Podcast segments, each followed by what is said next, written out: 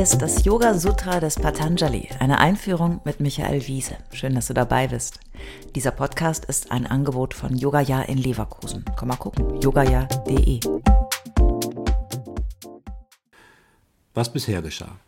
Wir haben gesehen, dass Yoga eine Disziplin ist, den Geist zu beruhigen. Das ist im Wesentlichen mit Yoga Chitta Vritti Nirodha gemeint. Wenn das gelingt, dann sind wir nicht oder weniger gefangen im Grübeln und Bewerten und können klarer sehen, was wirklich ist. Yoga ist also ein Weg wie auch ein Zustand, den wir anstreben sollten, um uns zu befreien. Normal ist aber, dass unser Geist abgelenkt ist und in der letzten Woche haben wir von den fünf Bewusstseinszuständen gehört, die Patanjali für die grundlegenden hält. Dies waren Pramana, Viparyaya, Vikalpa, Nidra und Smriti zu Deutsch gültiges Wissen, Irrtum, Vorstellung, Schlafbewusstsein und Erinnerung. Klingt kompliziert und fraglich, aber das ist es nicht. Erinnert ihr euch an Gorgonzola und Fischbrötchen? Gorgonzola liebe ich, Fischbrötchen aber überhaupt nicht. Ich habe das als Beispiel genommen für Vritis. Also Gedanken, die entstehen durch etwas, worauf sich unsere Aufmerksamkeit richtet. Das kann alles sein. Jeder Gegenstand, jede Handlung, jede Idee, jedes Gefühl, ein anderer Mensch, etwas Vergangenes oder etwas Zukünftiges. Im Yoga-Verständnis sind das Objekte, auf die sich unser Bewusstsein ausrichtet, Chitta-Vritti. Wir gehen also mit unserem Bewusstsein Beziehungen ein zu Objekten. Die Wahrnehmung der Welt löst Milliarden von Verknüpfungen aus. Gehirnforscher würden heute von neuronalen Netzwerken sprechen. Das, was uns ausmacht, unser einzigartiges Ich. Yoga Sutra 1.7 Pratyakshanumana Gama Pramanani Direkte Wahrnehmung, Schlussfolgerung und Überlieferung. Das sind die Quellen für gültiges Wissen. Pramana bedeutet gültiges, richtiges Wissen oder auch richtige Wahrnehmung. Ja, also daran kann ja erstmal nicht schlecht sein, oder? Was soll das? Wieso ist das ein Bewusstseinszustand? Zur Erinnerung, Bewusstseinszustände können freudvoll oder leidvoll sein, also Gorgonzola oder Fischbrötchen. Du kannst ja gern meine Beispiele durch zwei Objekte austauschen, die mehr zu dir passen. Richtiges Wissen ist etwas Essentielles. Es wäre fürchterlich, wenn wir nie wüssten, ja, das ist so, das ist gültig. Eins plus eins ist gleich zwei. Tagsüber ist es heller als nachts. Das Meer besteht aus Salzwasser. Wenn wir das alles immer neu denken müssten, wäre es grauenhaft. Unser denkender Geist, unser ganzes Wesen basiert zu großen Teilen auf Pramana. Pramana macht uns überhaupt erst lebensfähig. Die allermeisten wissenschaftlichen, philosophischen, kulturellen und gesellschaftlichen Angelegenheiten und Konventionen beruhen auf Pramana. Doch wie kommt man zu diesem in der Regel freudvollen Zustand? Laut Patanjali haben wir drei Möglichkeiten, an gültiges Wissen zu kommen. Pratyaksha, Anumana und Agama.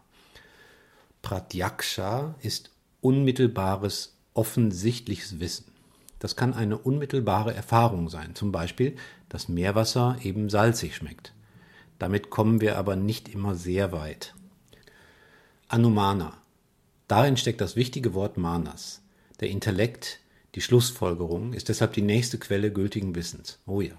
In Zeiten von Verschwörungstheorien und Wissenschaftsfeindlichkeit ist das die Mahnung an das vernunftbegabte Wesen.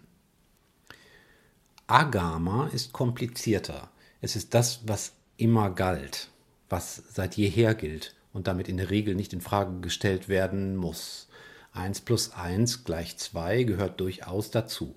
Man könnte sagen, nee, nee, das ist ja mein Intellekt, der das weiß, aber es ist doch eher gelernte Wahrheit.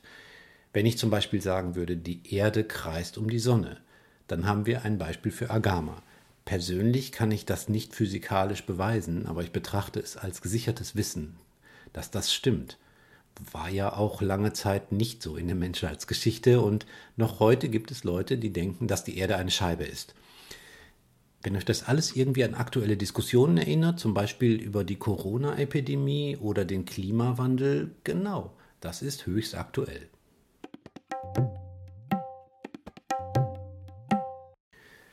Yoga Sutra 1.8 Viparyayo Mityajnanam Atadrupa Pratishtham Irrtum, falsches Wissen ist eine verkehrte Erkenntnis, die auf etwas gründet, was dem Wesen der Sache nicht entspricht. Genau. Das ist die logische Schlussfolgerung aus dem eben Gesagten. Wo Pramana ist, ist Vipariyaya nicht weit entfernt. Es kann eben auch falsches Wissen sein. Manchmal weiß ich nicht, was zurzeit mehr verbreitet ist. Pramana, gültiges Wissen oder Vipariyaya, Verblendung. Also, Holzauge sei wachsam. Pramana ist auch eine Falle. Allzu oft ist gar nicht gültig, was wir für gültig halten.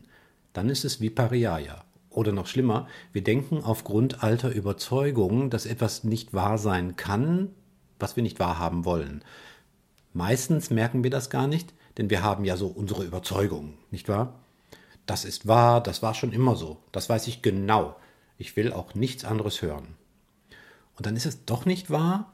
Oder man muss einsehen, dass man altes Wissen hatte oder vermeintliches Wissen, das auf falschen Annahmen beruhte und es fällt Menschen sehr schwer, das zuzugeben und neue Erkenntnisse zuzulassen. Meistens wissen wir aber gar nichts über unser Vipariyaya, denn wir wissen ja oft nicht, dass wir falsch liegen. Wir sind vollgestopft mit Vipariyaya, mit eingebildetem Wissen, mit Vorurteilen. Das ist in der Regel auch nicht weiter schlimm, solange man nicht Donald Trump heißt und damit amerikanischer Präsident wird.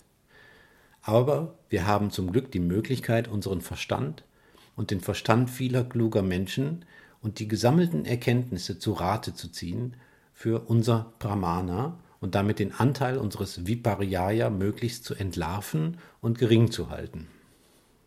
Aber so oder so, Vrittis sind es alles. Das ist gemeint. Verstrickungen und Verwirrungen unseres Geistes. Hält uns von Erleuchtung und Versenkung ab, ist doch eigentlich logisch, oder?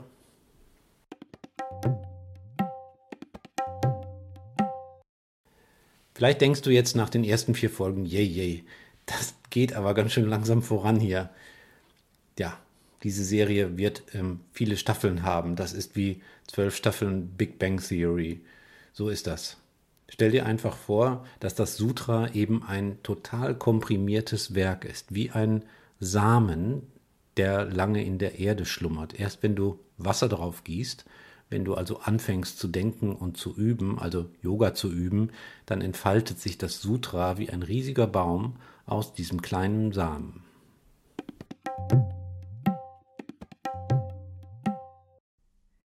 Alle bisherigen Folgen kannst du jederzeit nachhören, auch wenn du jetzt erst eingestiegen bist. Hast du Fragen oder ein Feedback zu der Philosophie-Reihe, dann schreib uns gern oder kommentiere auf unserer Website. Dort findest du auch weitere Buchtipps und Empfehlungen.